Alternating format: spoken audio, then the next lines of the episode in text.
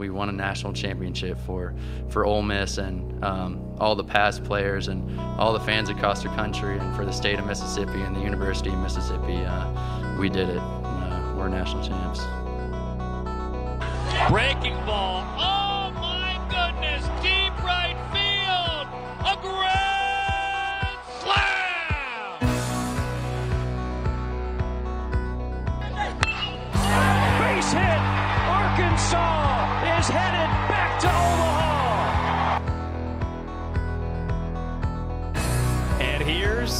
Tommy White. First pitch swinging. In the air to center. D'Onofrio back and it's gone! The legend continues! Payoff. Got him swinging. The Campbell Camels, the dynasty of the Big South. And now Tony Vitello bumps the third base umpire. set. He'll throw. That is a line drive in the gap. Did he do it again? It is another ball in the gap for Morrell. Another extra. Oh, that is gone. A home run for Brian Morrell. Swinging a ball driven. Way back. And foul. No, gone. He did it. Ortiz kept it just fair and walks it off with a grand slam. Is launched. Where will it land? The Hispanic Titanic with a blast again. What is up, college baseball fans? Welcome to another episode of the 11.7 podcast, our weekend number nine preview with our weekend series Pick'em. We're also going to talk about both of our regional projections. We each did our own individual regional projections. Um, you know, just a little Easter egg, a little treat for you guys to look forward to. Um, so we'll review both of those, mine and Dimitri's here. But before we do all that, um, we're going to shout out our sponsors here, Yakkertech and Circa. Last episode, we talked mostly about Yakkertech, but let me go ahead and talk to you guys about Circa here. Um, so Circa is sponsoring our weekend series Pick'em Challenge, which we do every weekend with uh, some of our most loyal followers that are participating. We're keeping a standings and updating them weekly. There's also a Survivor contest as well that Dimitri and I have both been eliminated from. But Circa is giving away the grand prize. So what we're doing is the first week of the College World Series, we're going to be out in Vegas, staying at Circa's um, resort sports book, and we're gonna have a little meet and greet with our fans and other college baseball fans up there, and really anybody else that just wants to, you know, get some sun, swim in the pool, and uh, and bet on some college baseball. So if you guys are interested, let us know, and we can hook you up with a. Uh, I think they're doing a promo code for us there. Um, so it'd be nice to have you, and if you like to go out to Vegas in the summer, it'd be a good time. So thank you to Circa. Thank you to Yakkertech, who's sponsoring our mid-major poll as well. Um, and and also I want to thank all of our Patreon members that are helping us this year um, with you know new equipment and uh, merchandise and everything like that. So we appreciate all of our patrons out there. Um, and I guess the last one, one thing I want to shout out is our, our store, our 11.7 merchandise store which uh, we're selling a pretty good bit of stuff. People are happy with the products. They've they've already been shipped. Um, they received them. They, they tweet pictures. So if you bought something, tweet a picture out. We'll, we'll retweet it for you. Uh, we're really thankful about that. But check out what we have. It's a uh, it's a nice little collection we have going, and we plan on adding to it as the season goes on. So um, so Dimitri's Hey. still still over there in Italy. He just got his new. Speaking, Uh, of, speaking of hats, here's one right here. Ah, Dimitri has his 11.7 hat. It looks good. It's a black trucker hat, 11.7 across the front. Hey, good. people actually, people actually like have complimented. They're like, "Dude, that's a cool, clean little hat." Yeah. And I'm like, "Hey, thanks, man." And they're like, "What the 11.7 mean?" And I was just like, "Oh, it's just an important date to me." And they're like, "Oh, that's cool." Trying to explain to somebody in Italy what 11.7 That's means what I'm is saying. I'm like, I'm like, dude, I'm like, I stay here and try to explain this to half the people. November Oh. 7th. It's a big date. 11.7. Um, but yeah, hey, you want to know something cool? So I was I was driving from the grocery store the other day, Um, I'm in Italy for anybody that doesn't know. So um, anyway, there was there's like a casino like g- gambling place, and I was like, let me go in there and let me see if you can bet college baseball. I was just like, dude, I'm, I was just like, let me just check. Sure enough, had a full freaking slate on the computer, and you can bet college baseball. And I put twenty dollars on Coastal and somebody else, two team parlay, sixty bucks. You won? Yeah. Dude, you're gonna run that place dry.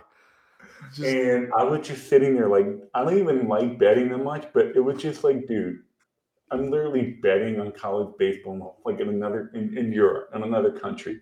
I was like, dude, I gotta at least do it one time. And that's got to I- be I- equivalent to like somebody I in America. You print the you print the slip, and then you get you obviously have to go back and get your your payout. So I have the slip somewhere. I don't know where it is. Probably in my backpack. But yeah, I was just like, dude, I'm just gonna do this just purely just for fun. I mean, what else are you gonna do in Italy? It sounds like a boring country, right? There's nothing else going on in Italy, right? Yeah, but joke. how crazy is that? Like, imagine if we can get a whole freaking European market to follow with the and bet on freaking college baseball here.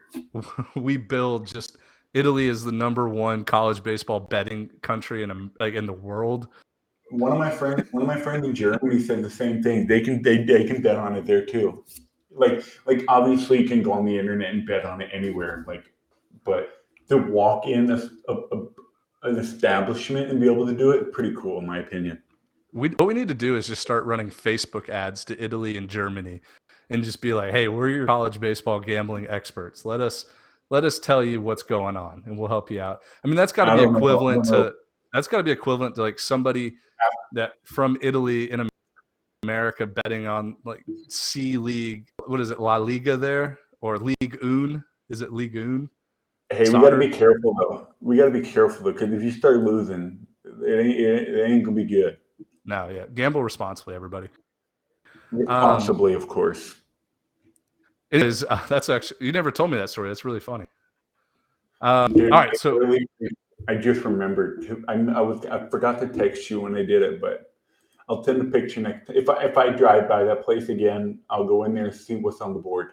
yeah, and just put the sixty bucks on like a two-team parlay. Just keep it rolling.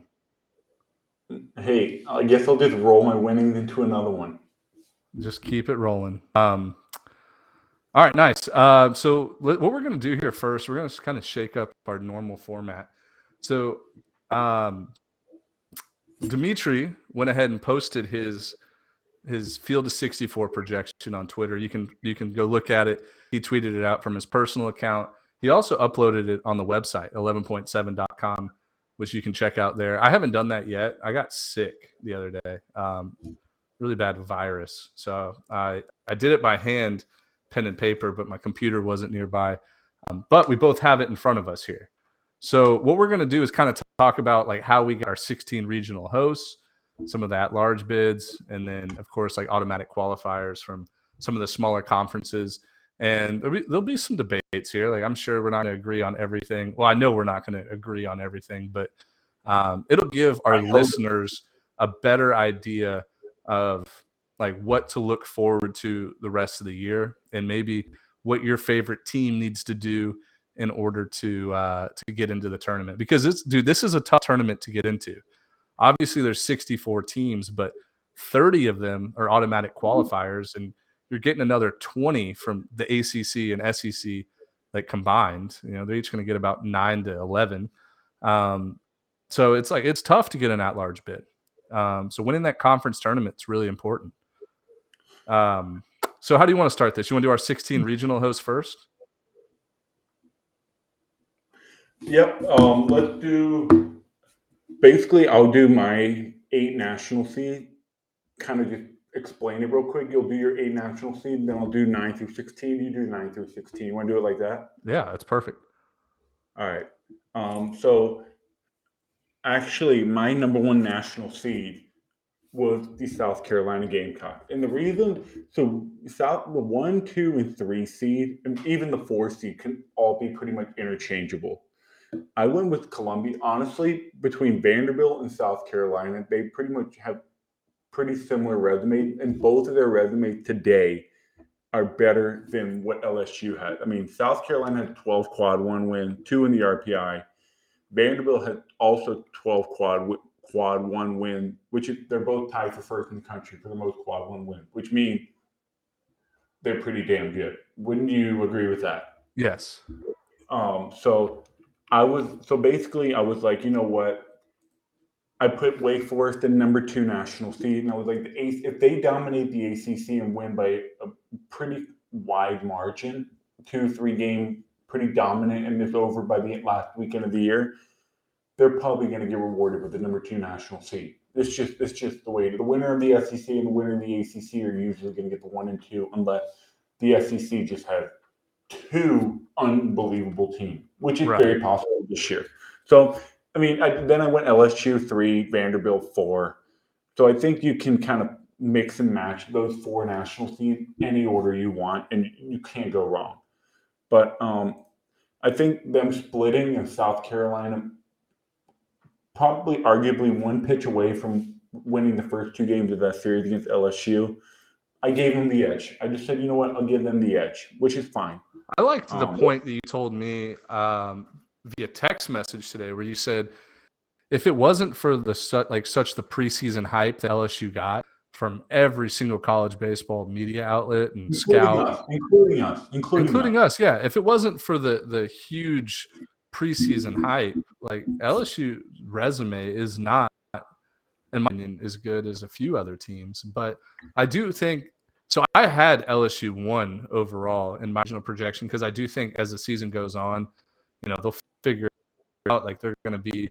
I think the clear cut number one seed, but um, as of right now, like you can make an argument of about four or five teams be that one overall seed. Yeah, I mean, I mean, Arkansas eight and four against quad one team, eight and four in the SEC. LSU seven and four in the SEC, eight and four against quad one team. Um, they have the 17 strength of schedule. Arkansas has the 10. So you're sitting there thinking like, wow, there's maybe three SEC teams that have a better resume than LSU as of today. Um, and once by the end of the year, anybody can make the argument, which is your opinion. You think what eight team A, team B is going to do the rest of the year. So that's why I don't think the top four is that important. As long as you have those four teams somewhere in the top four, you're you're doing fine. Mm-hmm. Um, and then five, six, and seven, and eight, I went Virginia, Arkansas, Florida, and then I put Kentucky at eight. And here's why: Do I think they're going to be a national seed by the end of the year? Probably not. But, but as of today, Kentucky is a national seed, whether you like it or not. They have 15 quad one wins. By the way, I said that LSU, I uh, mean, South Carolina, and Vandy were tied for the most. No, Kentucky has 15. They're the most in the country. Yeah, number one RPI right now too. Yeah. So I I gave them I gave them the benefit of the doubt. Um hey, I'll throw them in at the last national seed for now, just because they deserve the respect, at least for now. Do I think they're gonna be there at the end of the year? No. But if Kentucky, let's, they have South Carolina, Tennessee, and Florida, and Vanderbilt as their four last series of the year.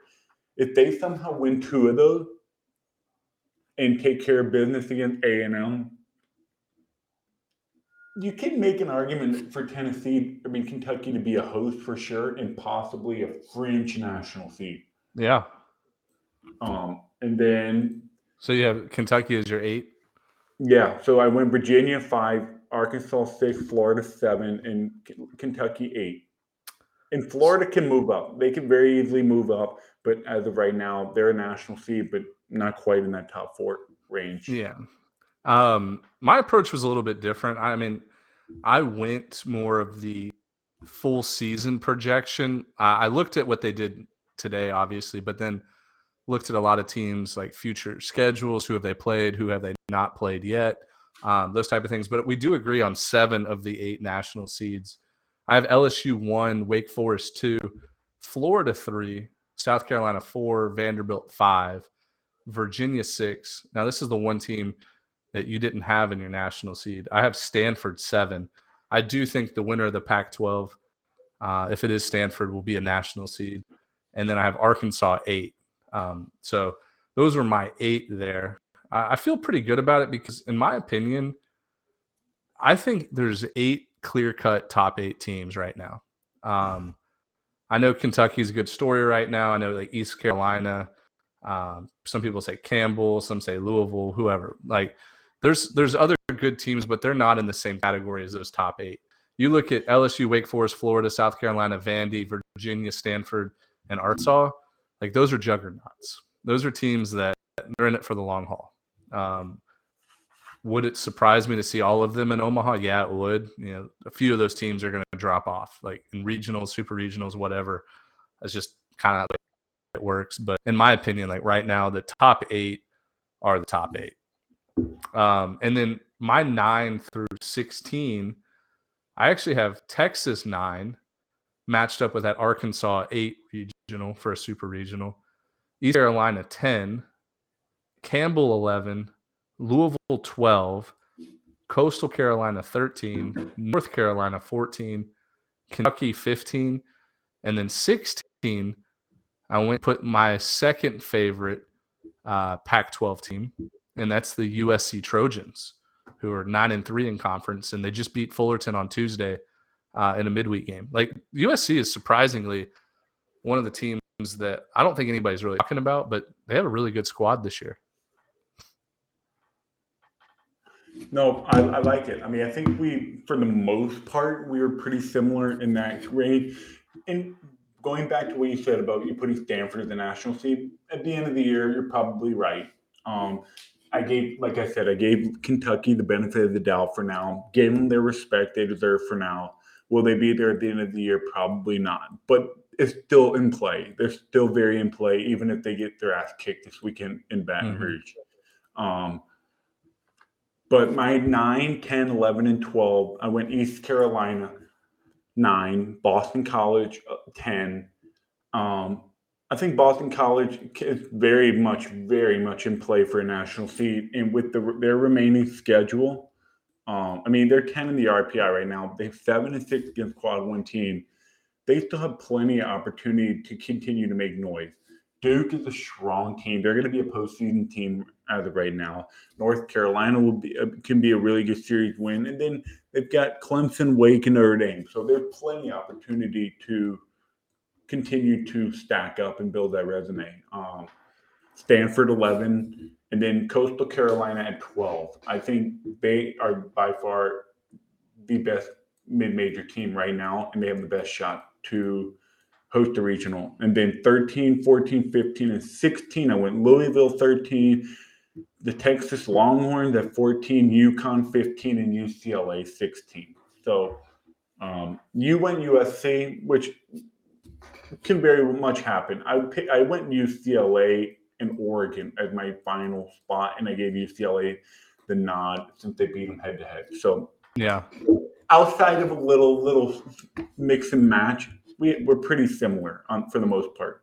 I considered, excuse me, um, I considered Boston College for a regional host. I just don't know if I believe in the longevity of the Eagles. Um, I have them as a two seed here, which is respectable, obviously. Um, but you know, after getting swept against Louisville, I know they could have won a couple of those games. Um, I, I just, I, I know it's because of the name on their chest or their jerseys, and I'm fully admitting to it. But I just don't know if they're going to be able to sustain a 56 game schedule um, and keep playing good baseball. I, I, don't know if they'll earn that that regional host, especially based off of what we know from the, the committee. Like they don't reward teams that have never been there before. Now, if Boston College does the same thing next year and and plays well, like they'll be on the radar and make maybe they can host. But usually, it's going to stick with teams that have come into the season with high hopes and have proven their way throughout the whole season. That's just my opinion, though.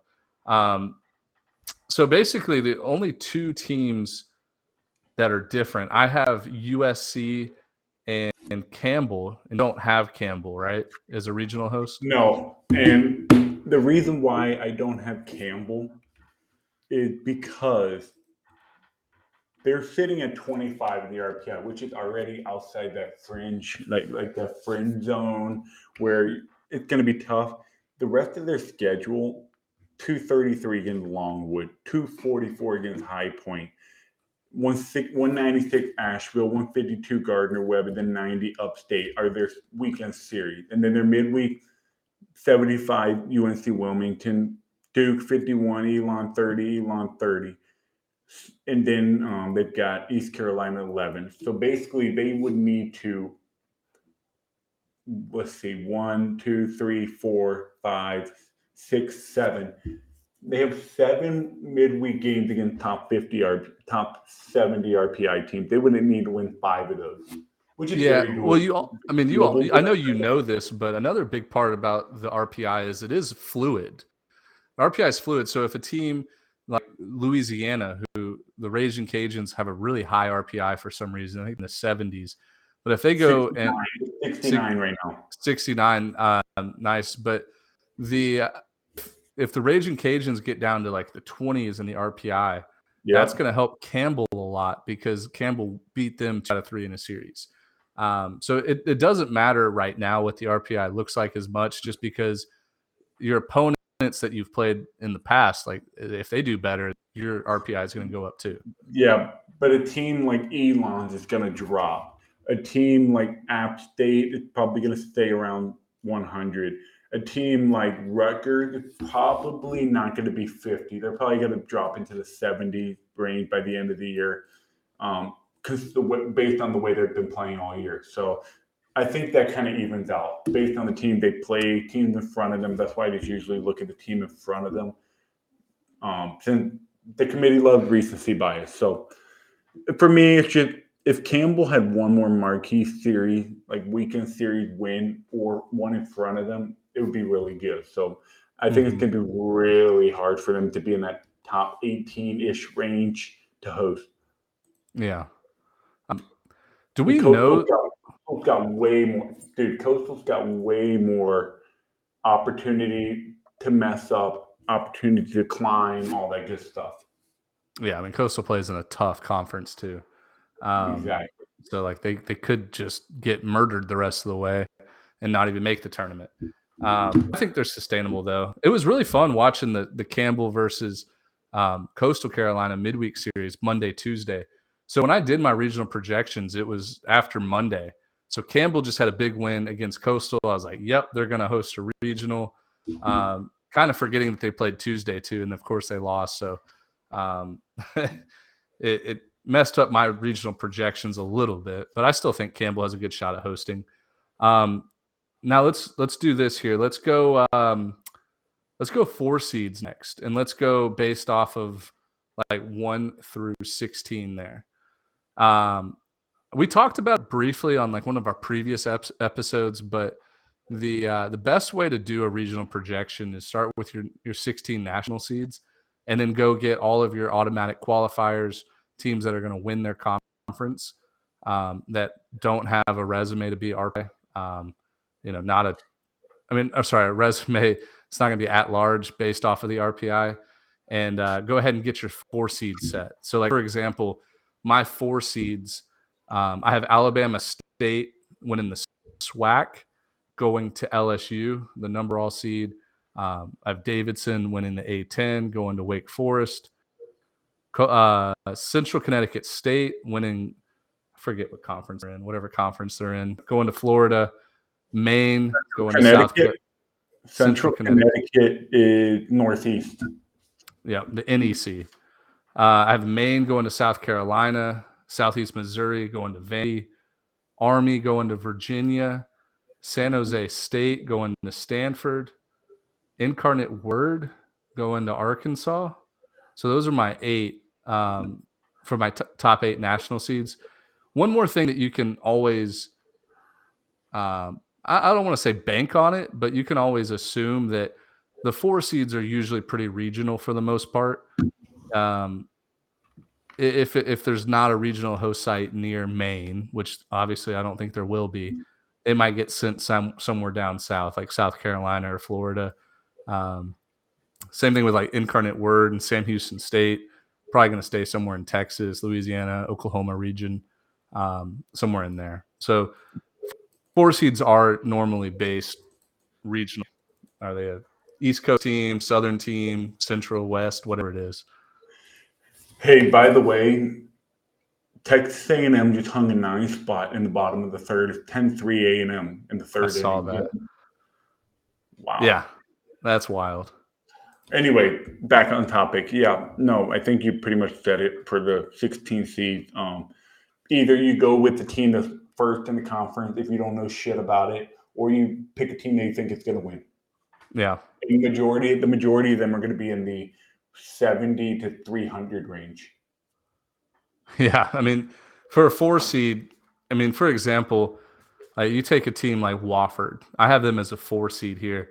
Now, like their RPI could potentially bump them up to a three seed, but um, I mean, the committee is going to want to try to get as many at-large teams in there as possible. So, if that means Wofford is below that, I mean, it's hard to see a at-large team above 49 usually, right? Isn't that kind of the the threshold when it 50, 50 is pretty much the limit unless there's a team they just have to baby crib their way into the regionals. Mhm. Cough, cough, TCU, cough, cough. um, and then the rest of my my four seeds, I have Sam Houston State going to Texas, Rider going to put East Carolina. Too. Yeah, Rider going to to uh, East Carolina, Oral Roberts going to Campbell, Wright State, Louisville, Wofford at Coastal Carolina, Columbia at North North Carolina. Wow, I didn't even realize, but they're the same colors, like that Columbia. I put Carolina Columbia in, in Green. I mean, in Conway with Coastal, and I put Wofford in Greenville. So it's pretty Yeah. much similar. Um, Kent State winning the MAC, going to Kentucky, and Loyola Marymount going to USC, the 16 overall um, seed. Yeah. So So I was just going to say. Go I no, I was just going to say. I, I thought I thought you were done, but go ahead. no, I, I'm done. It's all yours. Oh, okay. Um, but before I before I like move on in the projection, I wanted to mention something about the hosting that we like we had our 16 team hosting, whatever.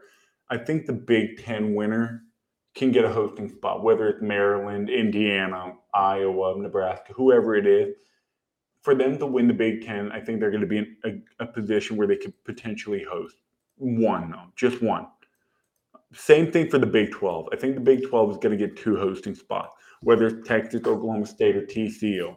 But looking at Oklahoma State's schedule, it's going to be hard for them to be a host. I mean, 35 strength of schedule, which is great and all, but the big the Big 12 this year is not as big and beefy as it usually can be Mhm. in terms of I- RPI. I have a good point to bring up here. So I went on a, a TCU podcast, the Lupkin, sorry, Lupton Drinking Club. Really good follow on Twitter if anybody um, you know Oh yeah, to we keep like up with we like the Lupton. We like the Lupton drinking club. Lupton, buddy. Um, Lupton. it's it's my last name with an L, which usually there's an L next to my last name, anyways. But um, yeah, they uh, they, they're really good follow on Twitter. They have a great podcast. They just had um, the guest after me was Max Duggan, like the Heisman Trophy runner-up. So I, I was his uh, what what's it called? In, in like it safe to say you were their num- you were their biggest guest of, of the day? no, I was kind of referring to what what's it called whenever like a band has an opener. An opening, an opener. Yeah, I was the opening act for like the main event. What do they call it? What do they call it in UFC? The main card, and then there's what do they call the before the main card? preliminaries or something. Is that right? Prelims. you were the I was the prelim warm up. But anyway, so I went on their podcast, and uh, my point, what, what I was going to make is, um, I told him I was like, listen, guys, the Big Twelve, you go look at the let's say the six to seven teams that you know are probably going to make a regional, or at least have a shot at making a regional. Um, but you look at them and you're like, wow, this team could either miss the tournament completely, or they could host a regional.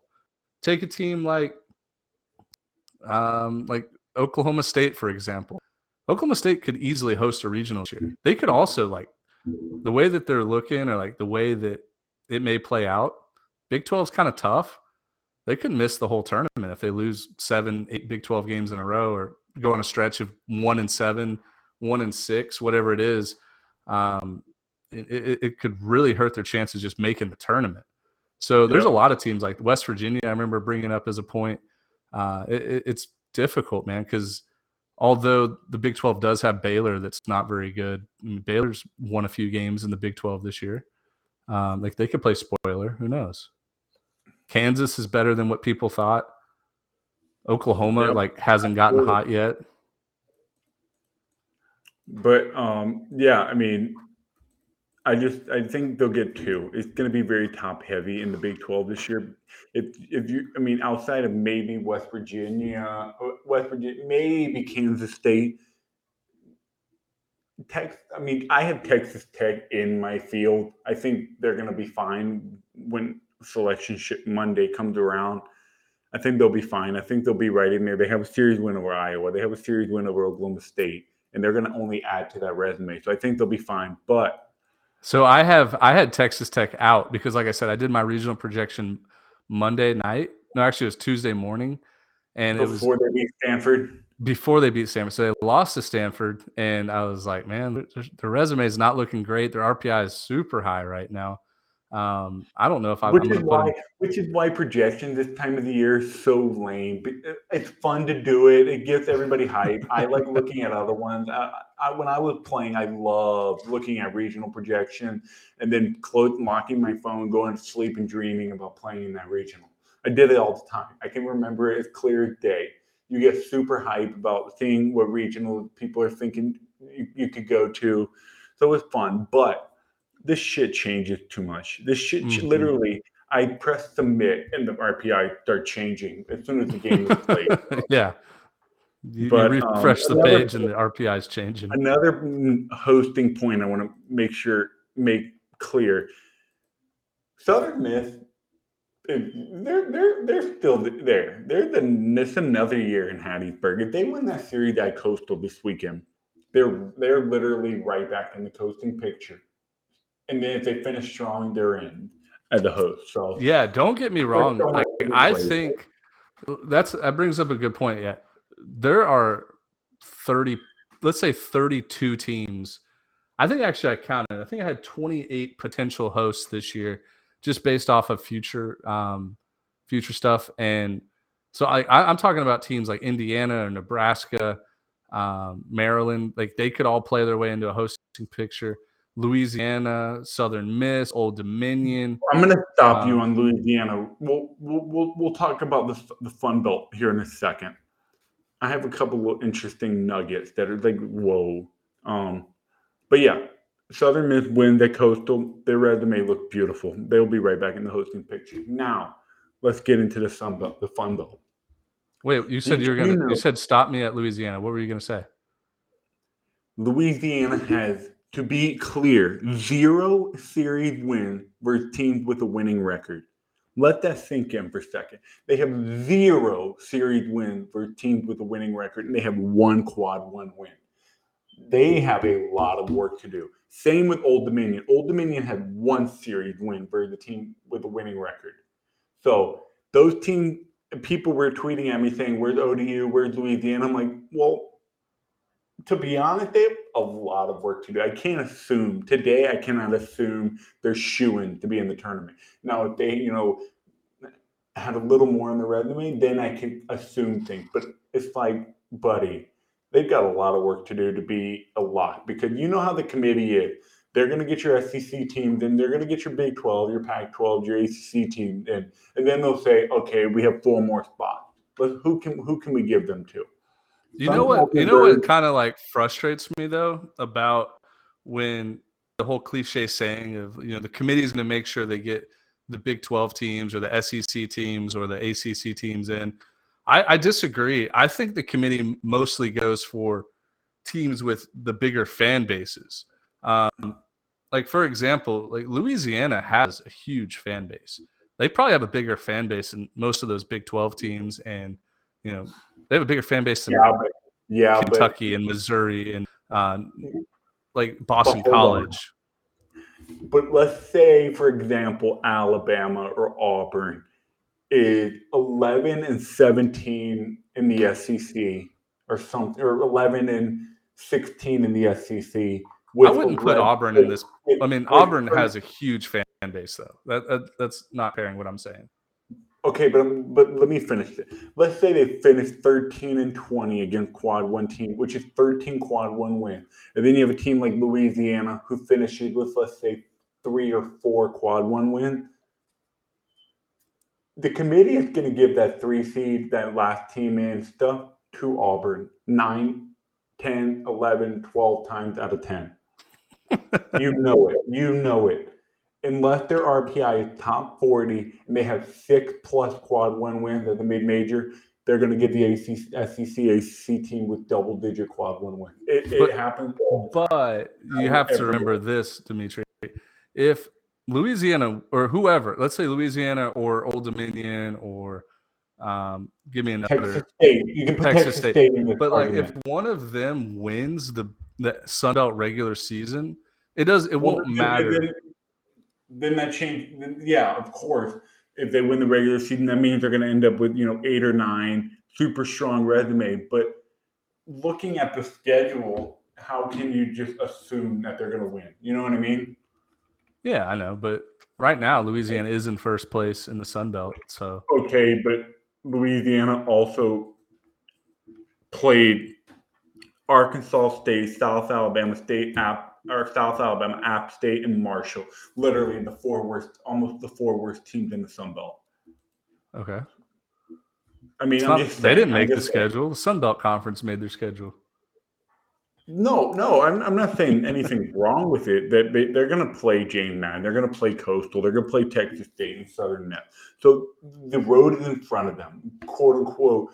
They control their own destiny, sure, but I, I mean, they lost the bet. The, the one winning team they played with- with a winning record in Sun Belt play with App State, and they lost at home. They lost the series, so it's like, like their best series win is Rice. And I'm not saying Rice is bad. I'm just saying Rice isn't a team you beat your chest over. Like, hey, we beat them Rice out, baby. Let's go. Yeah. Um I, I dude, I think but I think Louisiana has a chance. Like if they play great do down the stretch. I'm saying not even to make the tournament. I'm saying to like host a regional. They win the Uh, Sun Belt reg- regular season. I mean, they have a good chance. That mean that mean that mean they beat dude, come on. That mean they beat Southern Miss. That mean they beat Coastal on Coastal at home. They beat Texas State at home and beat Southern Miss on the road and take care of James Madison on the road and take care of Troy at home and take care of Louisiana Monroe at Louisiana Monroe. Like that's still a lot of what ifs. Yeah. I mean, I, I think they're one of my three Okay, favorites. What are the Twitter warriors going to come out and say, "We beat Rice, we deserve to get in"? we'll see. Um, I have them as a two seed though. I have them as a two seed at LSU, so, So, which would I be mean, crazy if that happened. That the stadium would be freaking popping. dude. I would be the first to put Louis, Louisiana in the hosting picture conversation if they take if they do what I just said, completely run the table at the rest of their schedule. They're going to be in hundred percent in the in the hosting picture, but that's a big old hill they got to climb. That's Yeah. bigger than Mount Everest. No, it's not. It's not that bad. Um, and Old Dominion, we don't even have to break their their schedule down. They're the same boat as Louisiana. Can Yeah. can they run the table and get in and run a hosting picture? Sure, absolutely. Is it safe to say that the wanna even do winner? that- if you want to do that, Georgia Southern can run the table and be right back in the picture. Well, I was going to bring that up. Let's let's focus on the Sun Belt here. Does the winner of the Sun Belt regular season, assuming that they played all right in the conference tournament, uh, are they pretty much a lock to host a regional? Because it's Who? a tough conference. The winner of the Sun Belt regular season. Oh, I think I think the the regular season winner, unless it's not some bullshit team like App State somehow getting super hot and sneaking a win uh, via tiebreaker on the last weekend. Yeah, the Sun Belt team probably gonna have a host. The winner's probably gonna be hosting. Yeah. Which is why I think Coastal is the best, your favorite to do that. And then I also like the point where you said Southern's not out of it No, because they're not. they're right. They're right in. it. I mean, this weekend it's humongous for both teams. I have a bone to pick with Southern Miss though. What's up with them? I think they're 0 and 3 or maybe 0 and 4 midweeks against SEC teams, and they've looked bad. I know they were beating Ole Miss when the game got canceled. Um, Maybe, maybe, maybe they lost so- bad. To, dude, they lost bad to Alabama. They they lost to um, Mississippi which State. will carry weight with the committee. hmm Like you, you gotta. I mean, I know they're midweek, Hey, maybe so you can't put too uh, weight into it, but you gotta beat those. yeah, You gotta beat maybe those SEC teams in the midweek. yeah, maybe maybe Southern Miss has adopted the SEC mindset. Midweeks don't matter. This is this But is your matter. Series. I know. I'm I'm making a joke. I'm making a joke. Come on, dude. I'm making a Okay. joke. okay. All right. I got it. I'm slow. I'm slow with the jokes today. Anyways, um, let's run through our two seeds here because we're we're spending a lot of time on. it. I mean, I know it's good to spend time, but also I want to preview this weekend because we have a lot of. Hey, hold on. One correction. Southern Miss, Coastal Carolina is next weekend, not this weekend. Well, I know it wasn't this weekend. That would 100 percent be on our pick'em. It wasn't. Um, hey, by the way, what about this scenario? Coastal runs the table, and let's just say Southern Miss wins that series. Coastal runs the table. Southern Miss runs the table. Sunbelt can very easily have two hosts. Mm, that see, means Louisiana. That means Louisiana is dead. That means Old Dominion is dead because that means they they beat them, and I mean they don't add to their resume. So, if you're the Fun Belt, would you rather have two hosts or four, two teams in the tournament, I- both hosting, or four teams and only one host? You see, I I don't think the Sun Belt will get two hosts because last easily could have with Texas State and Georgia Southern. But And Texas State, Texas State was in that fringe territory. They left it in the hands of the committee. It's that simple. yeah, I think they should. I think they deserved it. I think they deserved the host. Just by the way, I think they deserved it last year. But I, I I did too. it gets, dude, it, the shit gets so crowded at the top. It gets so freaking crowded. I don't think people realize that. I what I also want to add one more thing on the Sun Belt, and I'm sorry if you're a listener and you don't care about the Sun Belt, but last year when Texas State went to Stanford's regional and should have won that regional, other than that like late inning collapse, I think it showed a lot of people like the committee and like a lot of other college baseball coaches and, and players like the Sun Belt is a damn good conference.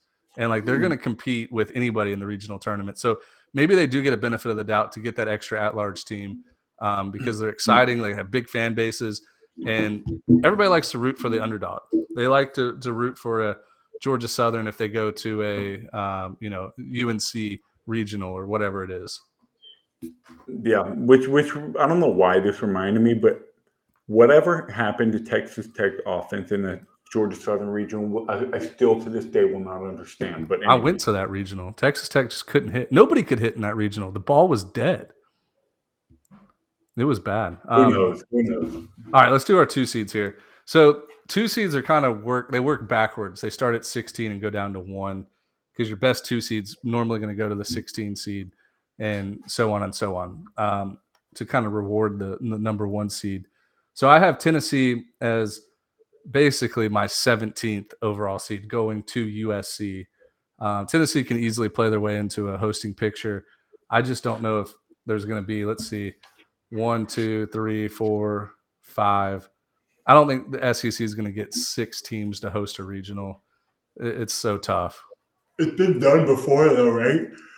I don't know if six has ever done it. Yeah, Maybe. maybe, maybe five, maybe five. Is the Six is a lot, dude. That's almost half.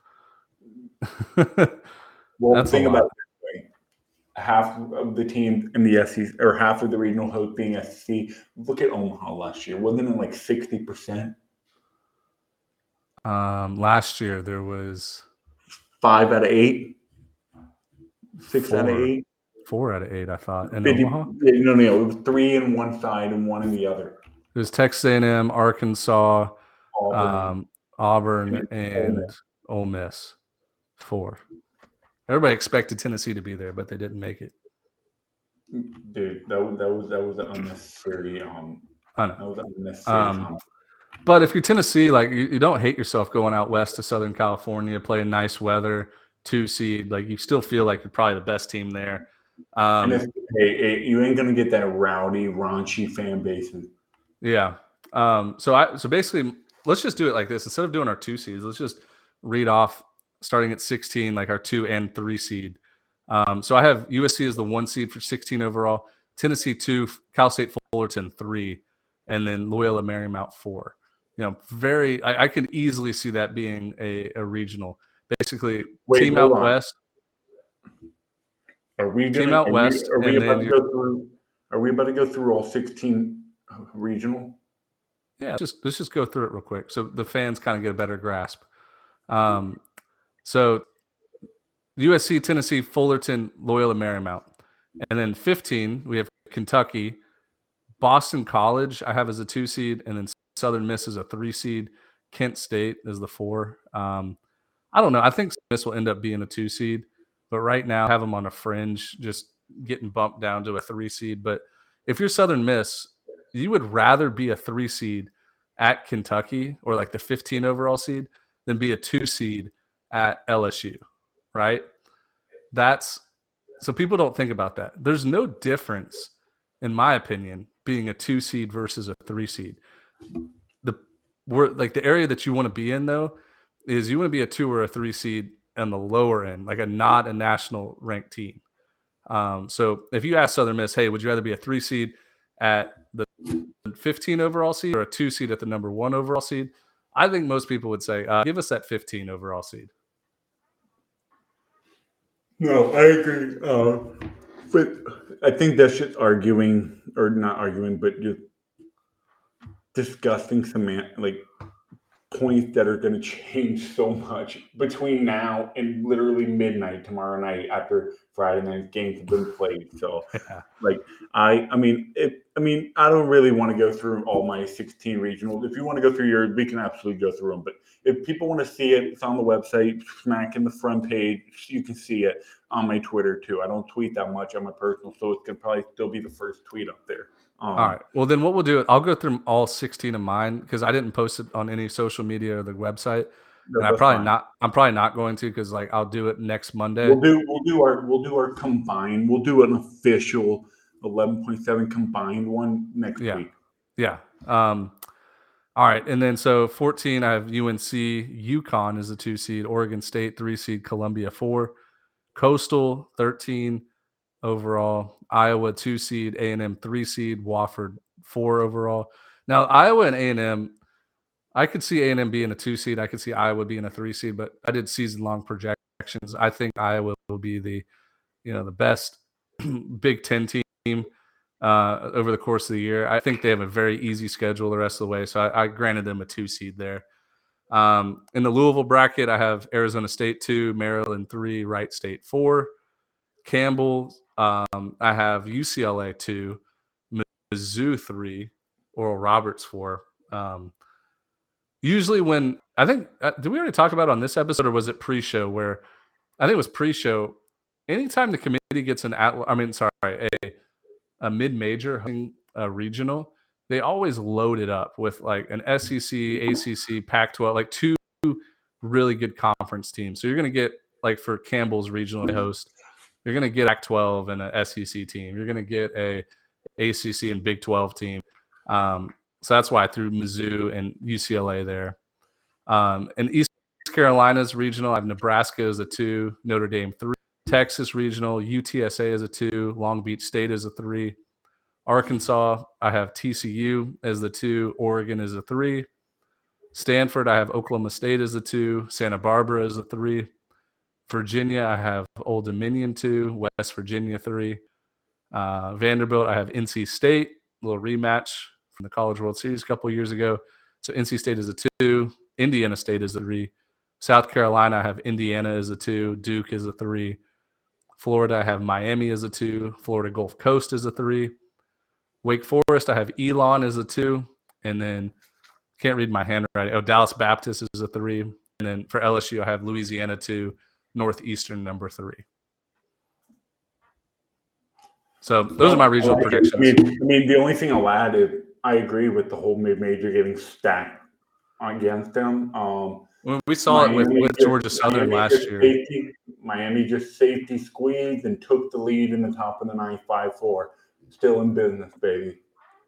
That's that, dude. They need a winner. They need a win on the road. Miami's been terrible on the road.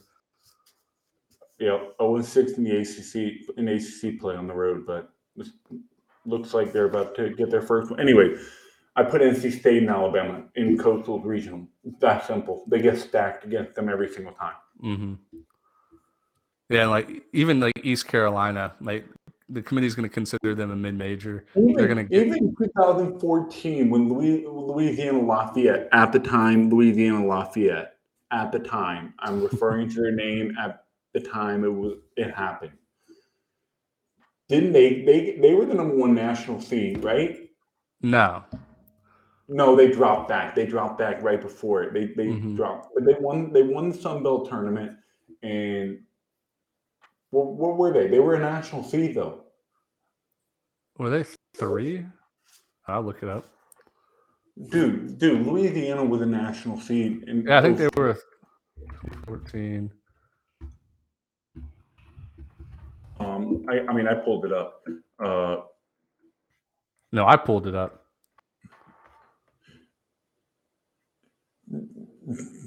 let's see.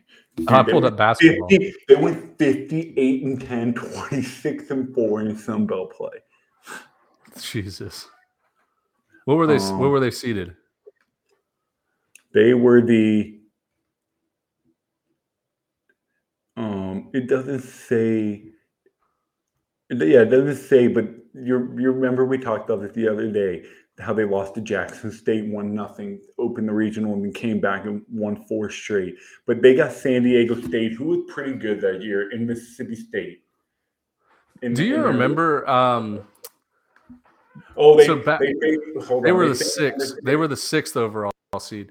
So back then, they didn't they didn't seed nine through sixteen. It was top eight national seeds, and then the rest, like nine through sixteen, they weren't ranked. It was it was just basically you matched up with this regional, you matched up with no. It wasn't a uh, nine through sixteen. They just did top eight. Yeah, you're right. You're right. Listen to the top eight seeds in 2014 Oregon State, Florida, Virginia, Indiana, Florida State, Louisiana Lafayette, TCU, and LSU. Um, by the way, LSU just walked it off and run with Kentucky in eight. Yeah. But hold on, the fact that Kentucky put up five runs on Skenes is something. I mean, that's seven earned runs in his last two starts. I'm not saying it's panic button or anything, but that's pretty impressive against that stuff that he had. Right. But you also have to think like today he gave up five runs, but he was pitching with a 13 run lead. It was 14 to So- 1 at so one. his- yeah, so his his level of Yeah. I mean, they whatever weren't you to call it, probably not the same as a one nothing ball game. exactly. Um, What South what South Carolina did to him last weekend was not what South Carolina, what Ethan Petry did to him. well, also, I mean, he he went three innings and struck out eight. So Yeah, I know, which is which is what most power pitchers do. Yeah, he gave up two home runs. Whatever. I mean, Um, doesn't DeGrom doesn't DeGrom do the same thing? He'll give up nine runs in five innings with twelve K. Nine runs in five innings? No. DeGrom doesn't give up nine runs a year. No, dude, he gave up like six or seven runs to on opening day this year. So yeah, it, it happened. Anyway, um, yeah, that's I'm I'm good with my field of 64. If you want to see it, it's on the website, it's on my Twitter. It's very easy to find, and I have some bullet points and some thoughts I put into it as I kind of was building it. Yeah. All right, let's get into the uh, the weekend preview here. Um, hey, real quick, what, what were your thoughts? For those that don't know, I was waiting on Wi-Fi. I was kind of it was hard for me to watch a game. Honestly, I couldn't really watch much. I had a box score follow, which is probably the worst. it's probably worse than like not even watching the box score. Um, but what were your thoughts on Coastal and Campbell Monday and Tuesday night? So it actually went exactly how I thought it would go. Um, so giving out my like gambling picks daily, um, I, I pretty much called it. I, Campbell, day one, they were starting who or Cummings. Sorry, there's a G on it. Uh, Cummings, who junior, like, going to be a draft guy. Um, hasn't like been as sharp as I think him or like Campbell needed him to be this year, but like he's getting back to that form. And then Coastal was starting like a lefty freshman. And you look at it and you're like, wow, Campbell should win this game. They're at home, and they did. They jumped on him early. I think they put up four or five runs in the first couple innings. And uh, Coastal made it interesting towards the end, you know, scoring some runs. We knew their offense would. Um, Campbell won the game though, so it was setting up an interesting like game three because Coastal won a few weeks ago in the midweek. So going into Tuesday, I was like locked in, and I was like, you know what, Coastal is the deeper team, um, and their offense is always going to play, and their offense is going to beat up on bad pitching, and that's exactly what happened. Um, Coastal jumped out to an early like four nothing lead, and um, you know pitched well enough to win. So Coastal showed me that like they're they're going to continue to beat up on bad pitching, and it's a good formula because when regionals happen, even if they get in the losers bracket, when you start seeing teams like number five and six pitchers, you know, day three of the regional, they can work their way out of a of a losers bracket really easily. No, absolutely. I mean, I think Coastal's going to be a team playing on Sunday on regional weekend, and they're going to be abusing a team. They're gonna they're going to be that team that might lose the Saturday night one and zero oh matchup, only to come back and win the Sunday evening game and force a winner take all on Monday, only because their offense is going to carry them. Yeah, um, I think Coastal's a really good regional team because like their frontline starters are good. Like they're going to eat up innings. They're going to give up less than four runs. Their offense is going to take over. And think about this: like if if Coastal does host a regional, it makes them that much tougher because their offense is ten times better at home than on the road. Like yep. they just had to hit there, man. And and and they have hey they have the heady Sharky, the shark, big shark. They have the shark yeah. will come in and slam the door. So hey, they're, they're I'm, I'm excited to see them in June.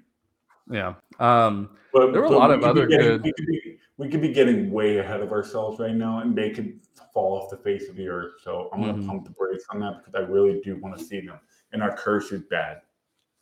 Right. Um, a couple other, I guess, midweek shout outs. Um, Brian Ellis from Florida Gulf Coast, out of nowhere, did not even know this was a thing, but he set the all time NCAA record for most consecutive games reaching base. 102 straight games of reaching base. He accomplished it with a walk in the first inning um, against FAU, and he broke. Oh no, I can't think of who. Uh, it was Mark Payton. was it Pete Incaviglia? No. no, it was Mark Payton from Texas who had 101. But so over over Brian Ellis's 100 last 102 games played, where he's reached base in all 102. 432. This is a, a, graph done by Friday Starters at Friday Starters. Um, good Twitter account for college baseball. He, he does good work there. Um, 102 consecutive games played, of course. Um, I'll reach base in all of them. 432 plate appearances, 125 runs, 143 hits, 77 RBIs. 78 walks, six only 76 strikeouts, 39 hit by pitches, and a 358 batting average. Pretty damn good. I mean, that's really, and you know what's the crazy thing is? I went on the NCAA's record page to look at this stat. It's, they don't even. It's not even a record stat on their website. It needs like to I tried to find That's it, impressive. Find it anywhere. Yeah, and snuck up on everybody. I had no idea that was a thing. So shout out to Brian Ellis I'm sure Billy Beane will be drafting you in the first round this year because he gets on um, base. I, I, I don't know about that. All that. Uh, it was a joke, Dimitri. it was a Moneyball oh, joke. Oh, he gets oh, on base. Damn it! Damn it! I fell for it. Hold on, um, I'm watching. My, I'm watching Andrew Walters about to slam the door. Two, two out, two strikes in the ninth. Um, all right. So while you're watching that, I'll go over the rest of my midweek notes here. Uh, UTSA big win at Texas A&M. UTSA is a real deal. Um, Ethan Petry hits another home run, moonshot against USC Upstate. That's his 16th. probably going to win freshman of the year. Um, let's see here. Um, oh, Blake Burke hit the furthest ball I've ever seen. That, that was fun. Let's see anything else? Uh, East Carolina Hey, whooped hey, Old can Dominion. you pause for 10 seconds so I can clip this? Yeah. All right. Um, yeah. Other others from the midweek. Uh, Jake Gelof hit his 38th career home run, which breaks the Virginia record most all time. Um, let's see here. We also have. Oh, I learned what the bean pot was. Boston College won the bean pot against Harvard, Northeastern, and one other school in Boston. Um, I guess it's a hockey term. It's a hockey tournament they play, and they also carried over to baseball too. Um, they won it with a walk-off home run. Uh, Texas and Texas State uh, split. Texas won game one. Texas State won game two. And um, Was it was it was it near and was it even as close as exciting? Um, Texas kind of ran away. I think they won like five to two game one, and then TC or sorry, Texas State blew them out game two. Um, Penn set another hot dog record: five thousand two hundred eighty-seven hot dogs eaten at their midweek game. That's a record for. Um, Yeah. Let's see. I mean, that's about it. I think. Oh, Auburn and Georgia Tech played an extra inning thriller. Um, Auburn ended up winning. Yeah, that's about it. Nice.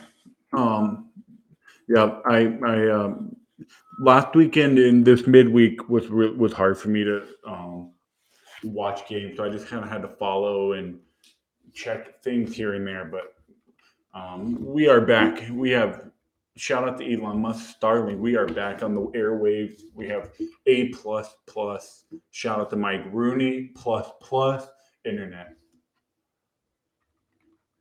Say it again. Oh, shout out to Mike Rooney. I get it. Well, because he always he everything every tweet he has is plus plus this plus plus that. Or he or he gives it like a twenty through eighty rating. He'll be like, "That's an eight. Yeah, the twenty to eighty grade scale with Yeah. plus plus. Man, he's the best. I love Rooney. Um, love all right, so you ready to preview the weekend here? Yep, We got our six weekend pick'em series. Uh, we got the Egg Bowl, Ole Miss, Mississippi State, also known as the basement of the SEC right now. Somebody's got to win that series, so um, it'll it'll really help one of those teams' chances of getting to freaking Hoover if they win the series. Um, Wake Forest, Louisville, and then South Carolina, Vanderbilt, and then we have three mid-major series that I'm excited about. We have Binghamton, uh, top two in their conference there, battling it out. Elon at William and Mary, another two top of the AA standings, um, and then Evansville at Southern Illinois, Missouri Valley action there. So these are a little bit tougher than um, the normal like Power Five weekend series we usually pick from. So uh, let's start here with with Ole Miss at Mississippi State. Tell me your thoughts on this, and uh, who do you think is going to end up winning? Um, sorry, uh, I was not listening. I uh, was reading a Not Kendall. Rogers tweet. Um, so breaking news. Big news in the recruiting world. NCAA Division One Council has passed a revamped baseball recruiting model that does now does not allow any contact to or from a recruit or their family until August 1st of their junior year. It used to be July 1st. Now it's August 1st, right? Was a sophomore or junior? Yeah, yeah. So normally it was July 1st. You you got to college coaches could call you the July 1st, the summer before your junior year. So is this big news or no? Well, he made it sound like it's big news. I'm I'm reading the whole tweet now.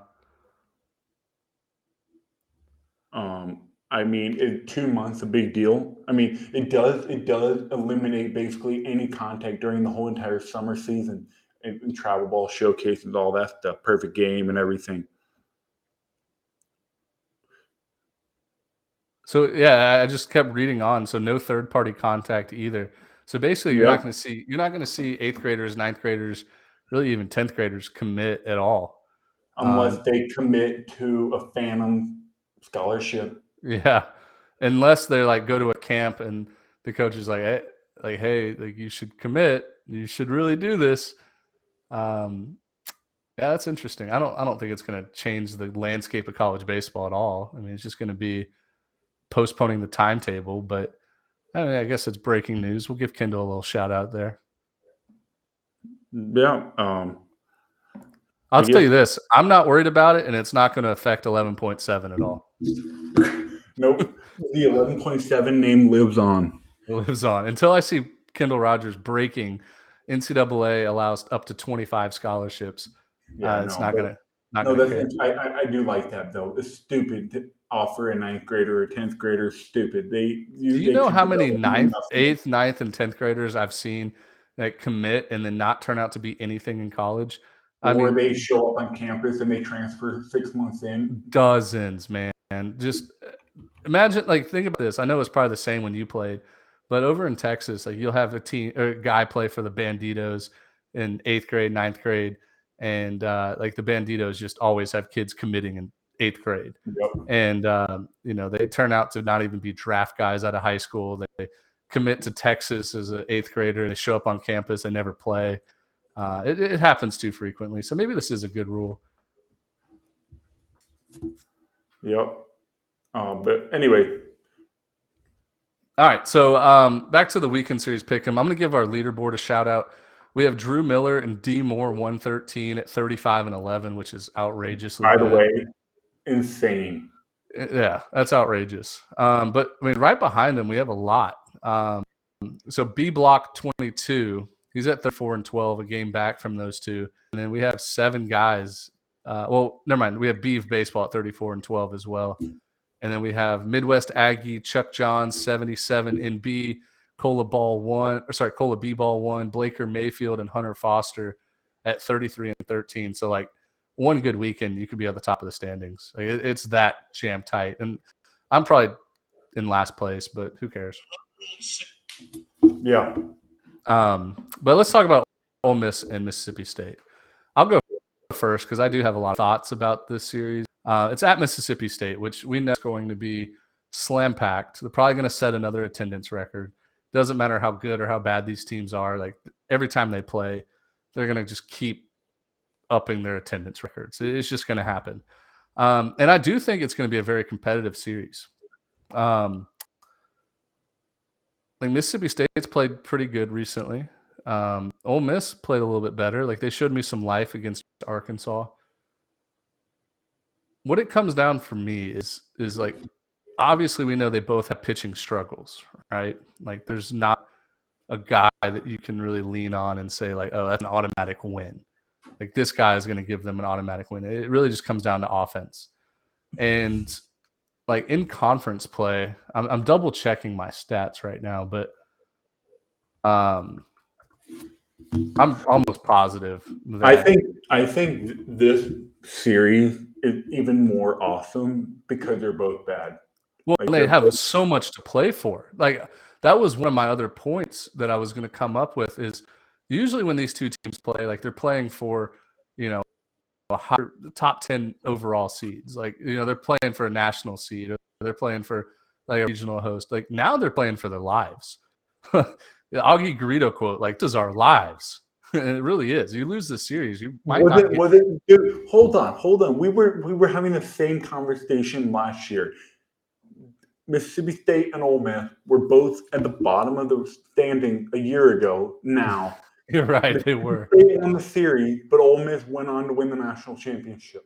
So maybe this, maybe Mississippi State loses this series and they go on to win the national championship this year. Don't shoot the messenger. I'm just saying what happened. Yeah, I don't think we have to worry about that. um, but anyways, I mean, I think right now Mississippi State is is playing better um, than than Ole Miss and they just they won two out of three against Alabama. And I, I do think Alabama is a really solid club. They gave Florida everything they could you know wish for in a series. Um, and and Ole Miss did just play back to back midweek games. Two midweek games does take a toll. I think uh, they lost to Memphis, which was surprising on Tuesday. Nobody saw that coming. Um, I'm I'm going to go with Mississippi State here at home.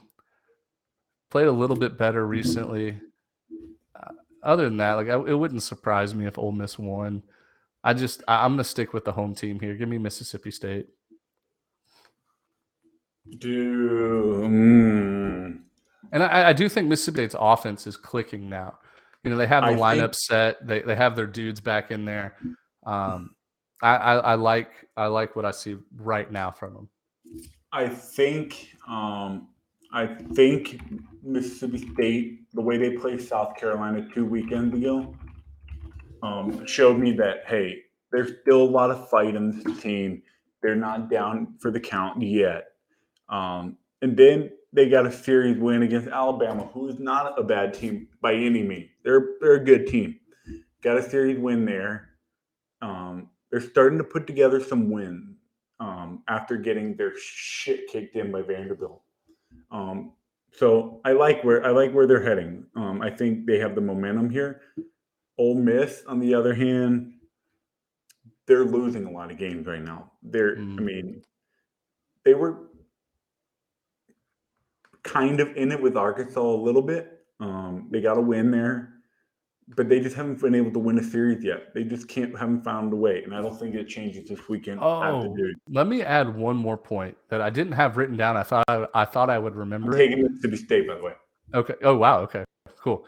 Um, also, one more point that I want to make about the series and why I was originally choosing Mississippi State is like this is a must-win series for Mississippi State because if you look at these two teams' schedules for the rest of the uh, rest of the season, after so for Mississippi State, after Ole Miss, they have Auburn, Tennessee, Arkansas, LSU, and Texas A&M. That's tough.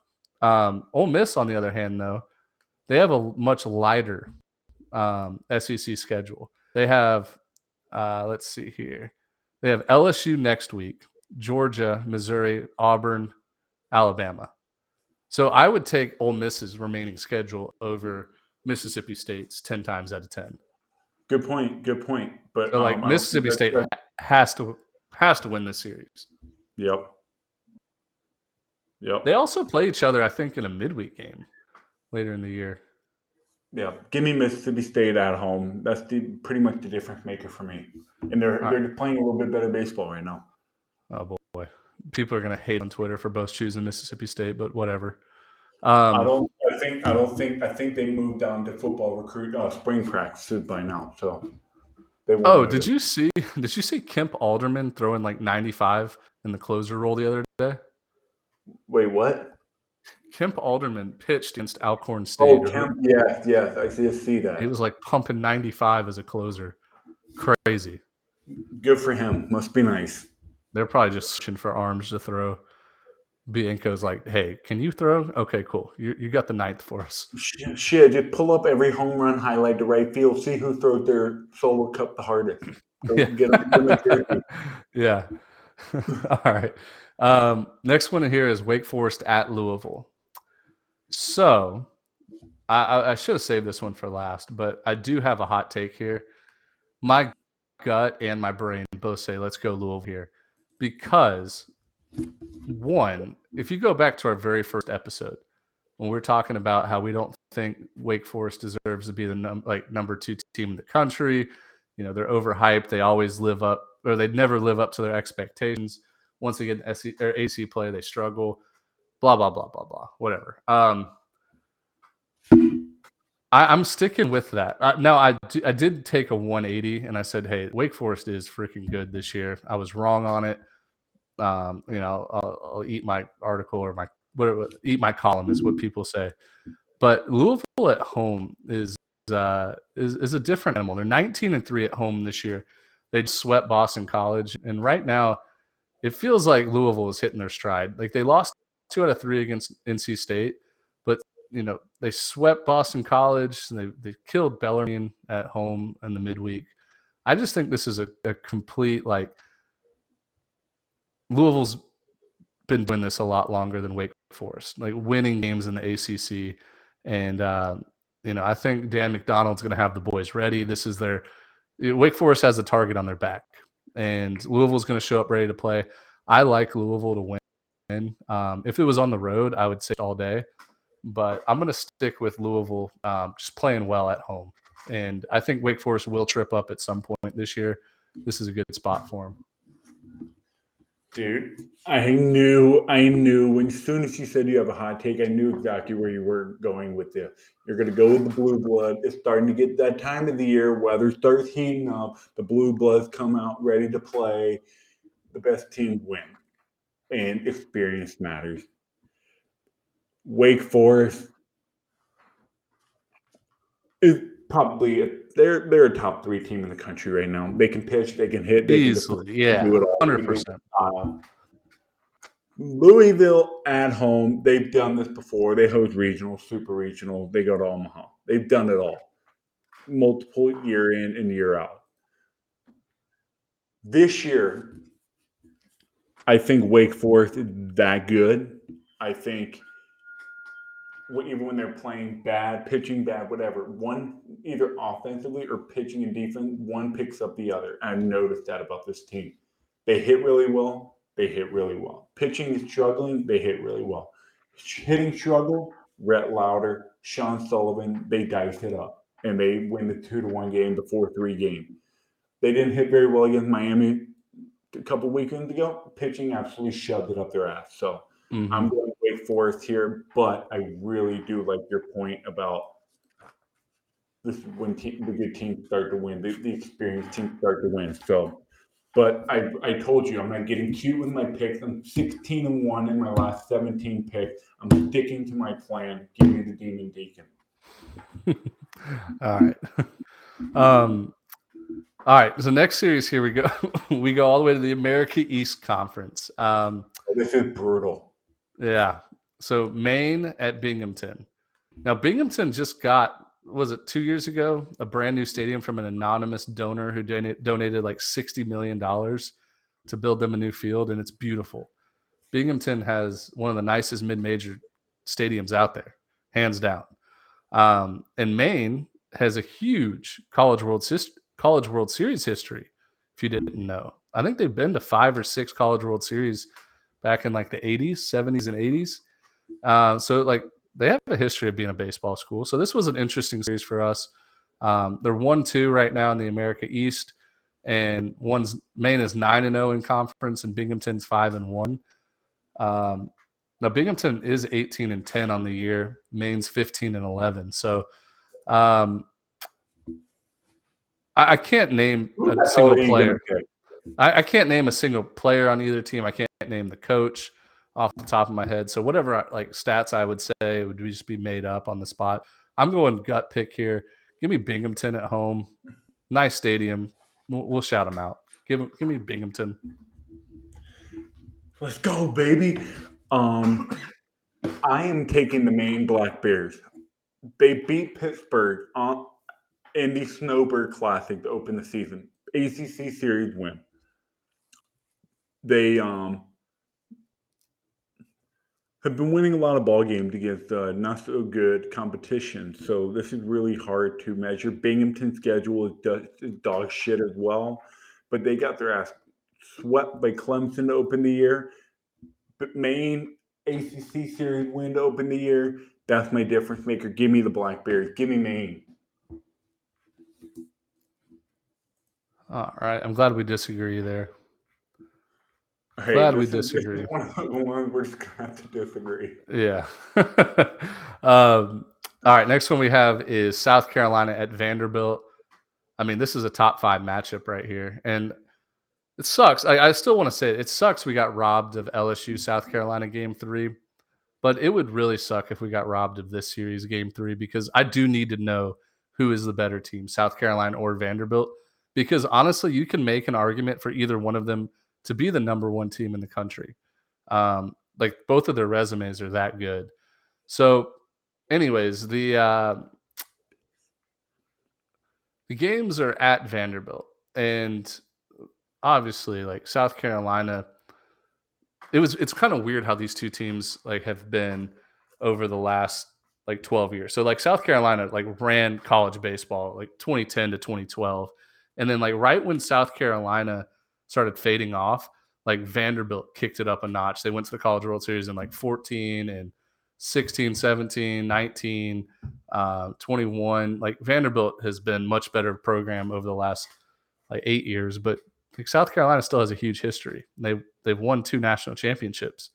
Um, so and, and Vanderbilt's won two national championships in that time too. I say all that means nothing because it's college sports. These players get you know in and out in three or four years, so it means nothing. But just a little fun fact there. Um, I I don't know. I, I, I still haven't made my pick. I, I don't know who I want. I want you to go first, and maybe that'll help me out.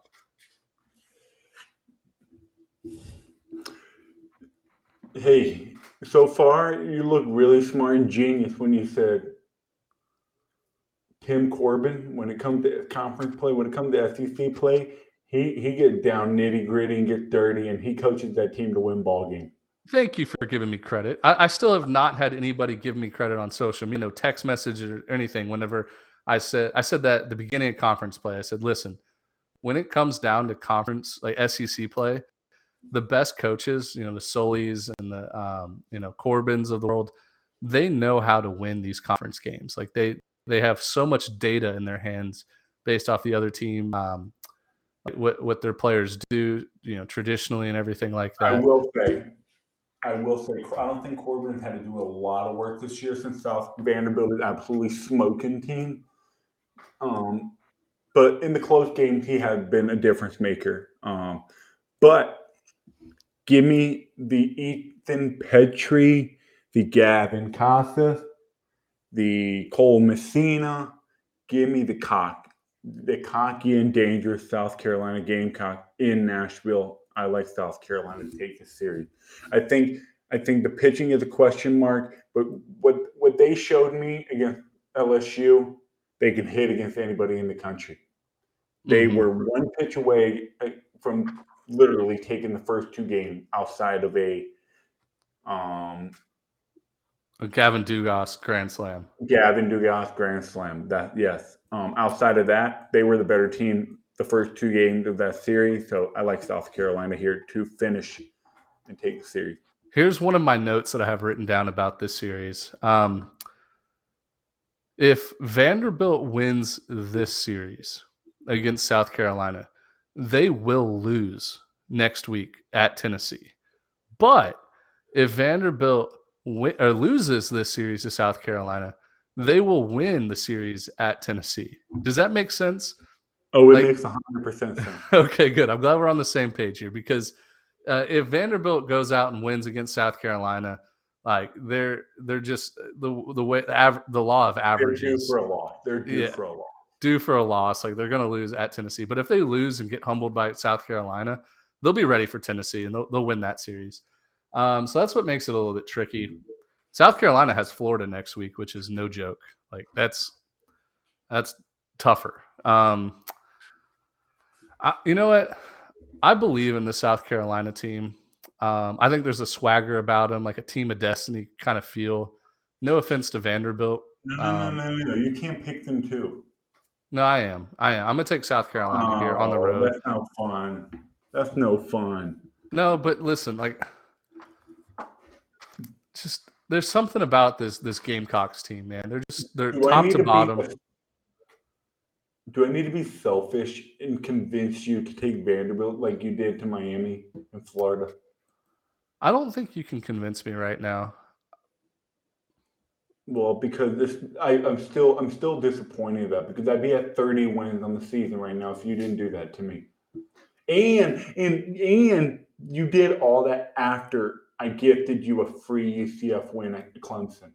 All right. Well, like I'm out of the picture now. Like it doesn't even matter. Like I'm out of the contention. So my picks mean nothing. You should be rooting me on now to get like above 500. All right. I, I guess I can be nice and give you the free play. It's South Carolina. Oh, th- this is not a free play. This is one of the toughest ones we've had to pick all year.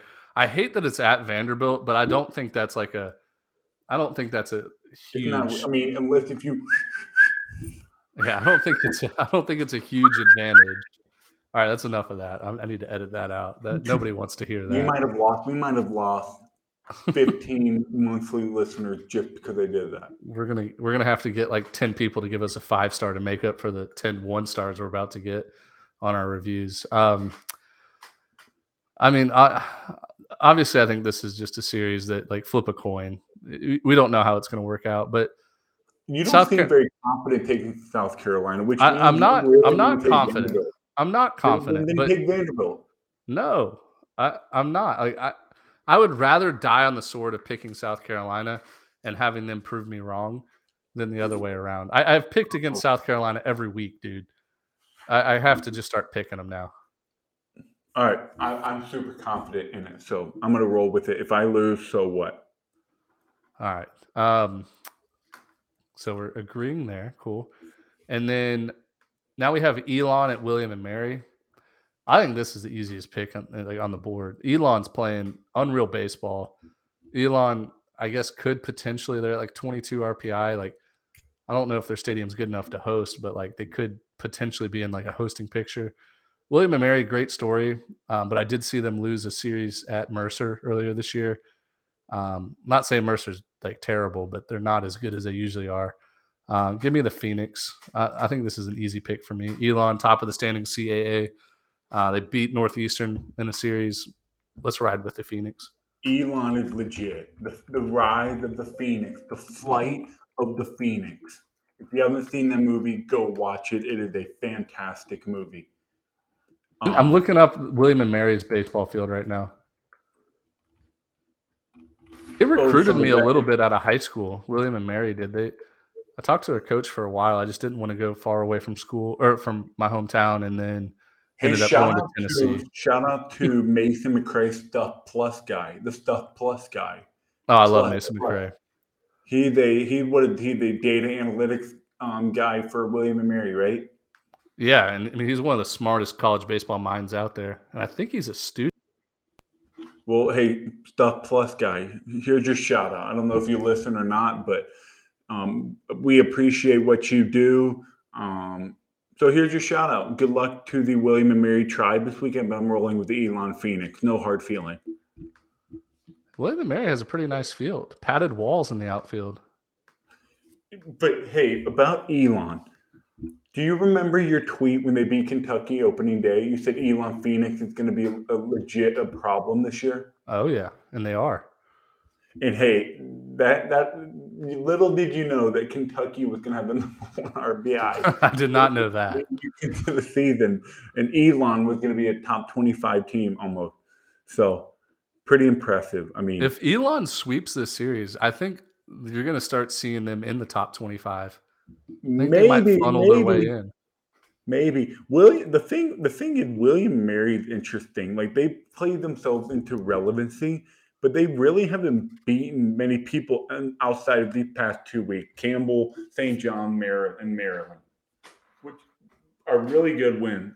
Honestly, they're really good win. And then even a win over VCU two nights ago but um, they're playing very good baseball, which could mean this is a great time to play Elon and, and steal. Oh, if you're William and Mary, there's not a better time to play Elon than right now. This like they are, they're hot right now.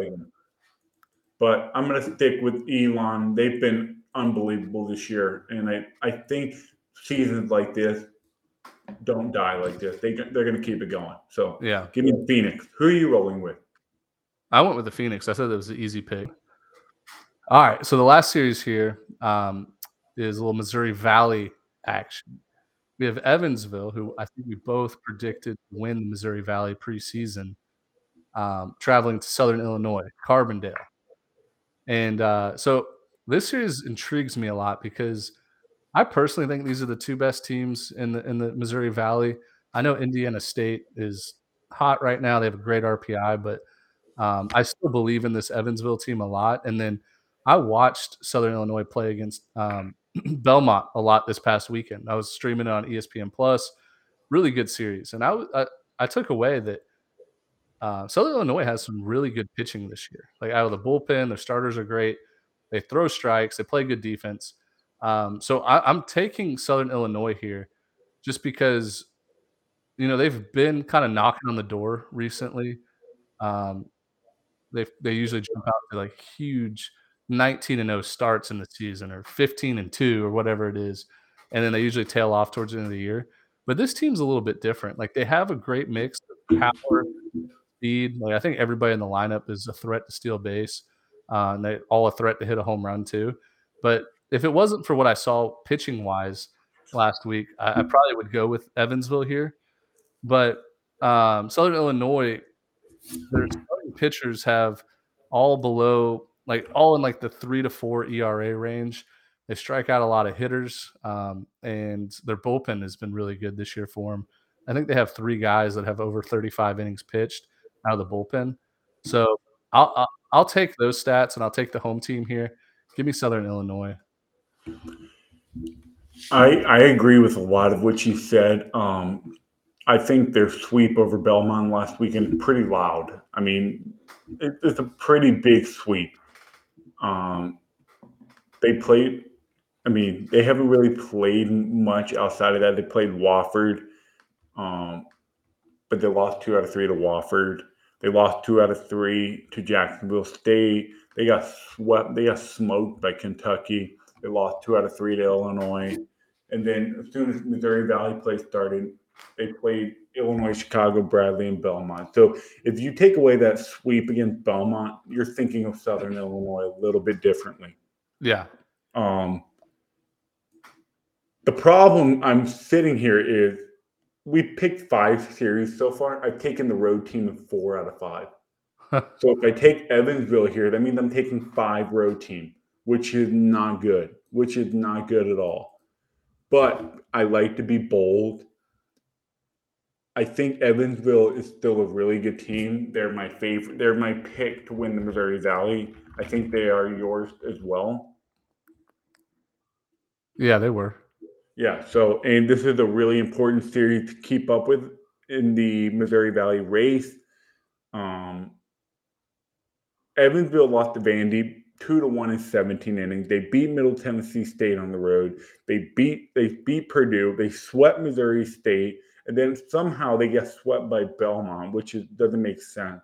And then they took two out of three against Valpo. I like the Purple Aces this weekend. I think wow, go another road team.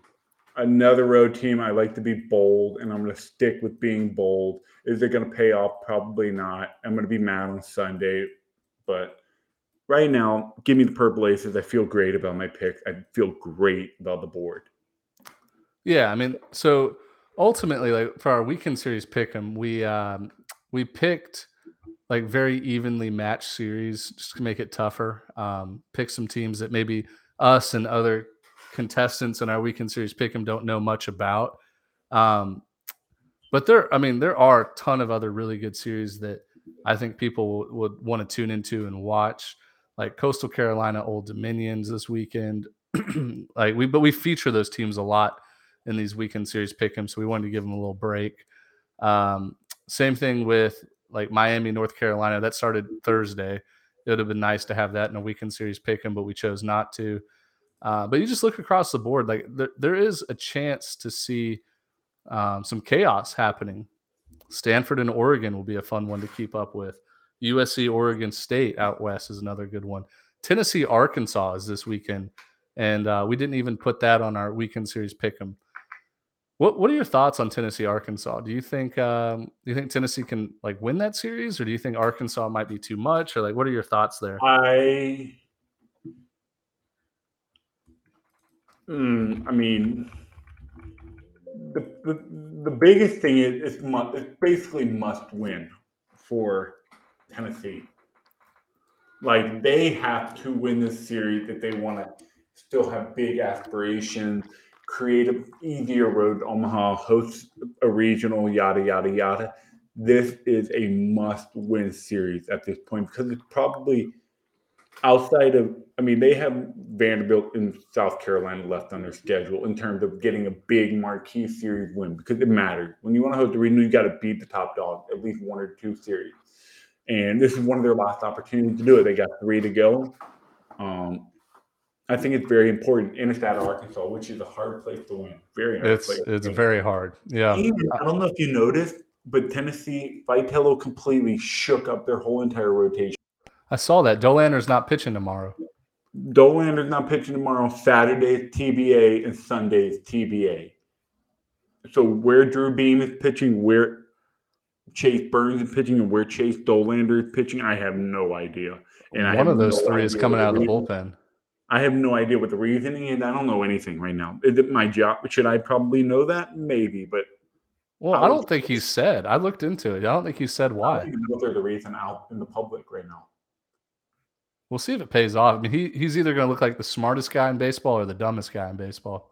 So with that information I have, I think Arkansas wins the series, and I Mhm. love Tennessee. Um, as much as people think we clown on them, whatever. No, I love Tennessee. I love Vitello. I hope they win the series. Um, we are an unbiased podcast, but yeah, I said it, and Arkansas gonna win. Yeah. I just got Uh, a whole bunch of spaghetti right there. There we go. Um, all right. So other mid-major, like to keep an eye out, mid-major series. Grand Canyon goes to Abilene Christian. Um, battle for number two in the WAC behind Sam Houston. Dallas Baptist at FAU. Like, can FAU make a push for that Conference USA title? Um, Georgia Tech, Virginia Tech. I know it's not mid-major, but that's a big ACC series, and like the winner of that helps their at-large chances a lot. Um, there's also, let's see. Hey, uh, speaking of Grand Canyon, dude, talk about a team that went from hype to oh shit, nobody even wants to talk about them anymore. Yeah, They blew what did they blow a nine run lead against Arizona State? they did in the midweek. It was Dude, awful. yikes. Yeah, it was awful. Um, let's see if there's any other series. Oh, Auburn and Alabama. That's a big SEC series there. Um, they're both four and eight in the conference, so somebody's going to be six and nine, and the other team's going to be five and ten. Big difference. Like all these SEC wins matter. Um, Hey, hey, LSU Kentucky, even though LSU won by run rule tonight, this was the first series we got to really see Kentucky and say, hey, mhm. Are they legit? Are they for real or not? Or have they just been pulling our leg this whole time? I think they're a good team. I just don't think they're good enough. Mhm. They just don't have the pitching, man. They don't have the pitching. Their offense is great. They make moves. They make things happen, but their pitching is not good enough. With Well, I think no, I, I disagree. I think their pitching is actually really good this year. They just, I mean, you're facing LSU's lineup. That's different. There's about 300 other teams that would okay, give up 16 you know runs I to mean. LSU. You know, what- you know what kind of pitching it takes to win in the SEC. I don't think the pitching is that good. I I think, I mean, compared to some of the, like, compared to Ole Miss, Mississippi State, uh, Missouri, like, I think their pitching is all right. I mean, maybe, but I don't know about that. Um, the only other series here that I'm going to be keeping an eye on, I mean, there's no, I wouldn't even say I'd keep an eye on that one. Oh, UC Irvine and Santa Barbara, that's a good one out west. I think one of those two teams will probably be an at-large bid. Probably, yep. Um, other than that, I mean, no, nothing else that really sticks out on paper. Do you have anything else here for the show before we wrap it up? I mean, Miami, North Carolina the really important ACC series be- between like that, th- that the three, four, five team in the ACC because one of them could be in the hosting play. I mentioned it in my bullet points of my projection. Miami or North Carolina can play their way into hosting, and I think Miami, even though I'm not a huge fan of their pitching, I don't think it's sustainable. But so far, still working. They're still alive. They're above water. So I think it's a really good series if Miami can close it out and get a, a quality road series win. Mm-hmm. USC Oregon State's a good one. USC needs to prove that they're legit against a middle of the pack, better Pac-12 team. Um, Arizona State can they sustain their success against um, average Washington team? This is where teams start to slip up. Mm-hmm. They had a great start to their conference play, and they start slipping up, and it falls out of their hand. Yeah, I Um, mean, I agree with that 100%. Yeah, I think for the most part, I think pretty much all the matchups this weekend. Um, another good weekend of baseball. Another weekend closer to conference tournament time. May baseball and June baseball. The closer we get, the, the better the sport gets. Oh yeah. Well, cool. Well, uh, we'll be back Sunday night. Recap everything. Post our new mid-major top twenty-five, and then I don't know. We might do. Hey, it's starting to get sunny outside. I want you guys to protect your faces, keep the sun off your pretty faces. Go buy you an 11.7 hat. Um, sunburn is sun is not good for your skin on your face. Um, it is dermatologist recommended to wear a hat with a nice quality bill covering, shading your face, and we have all you everything you need for that. 11.7.com. Go get you 11.7 trucker hat with some quality breathing on the backside. I love that plug. I love that plug. All hey, right, well, that was just right off the top. That was uh, right off the top. Right, no right planning, the... no no rehearsing. No pun intended, right? No pun intended. Right off the top of the head. and wow, another play on the words right there, dude. I am on a roll. If if I sell one hat because of that, it was worth it. For sure. All right, everybody. Uh, have fun this week, and we'll be back Sunday. We won a national championship for for Ole Miss and um, all the past players and all the fans across the country and for the state of Mississippi and the University of Mississippi. Uh, we did it. Uh, we're national champs.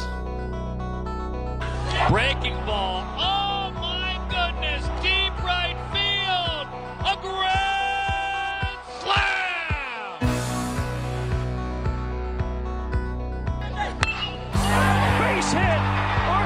Arkansas is headed back to Omaha. And here's Tommy White. First pitch swinging. In the air to center. D'Onofrio back and it's gone. The legend continues. Payoff. Got him swinging. The Campbell Camels, the dynasty of the Big South.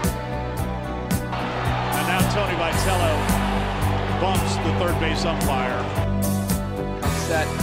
He'll throw. That is a line drive in the gap. Did he do it again? It is another ball in the gap for Morel. Another extra. Oh, that is gone. A home run for Brian Morel. Swinging a ball driven way back and foul. No, gone.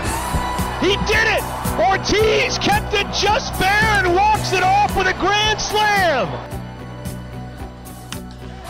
That one is launched. Where will it land? The Hispanic Titanic with a blast again.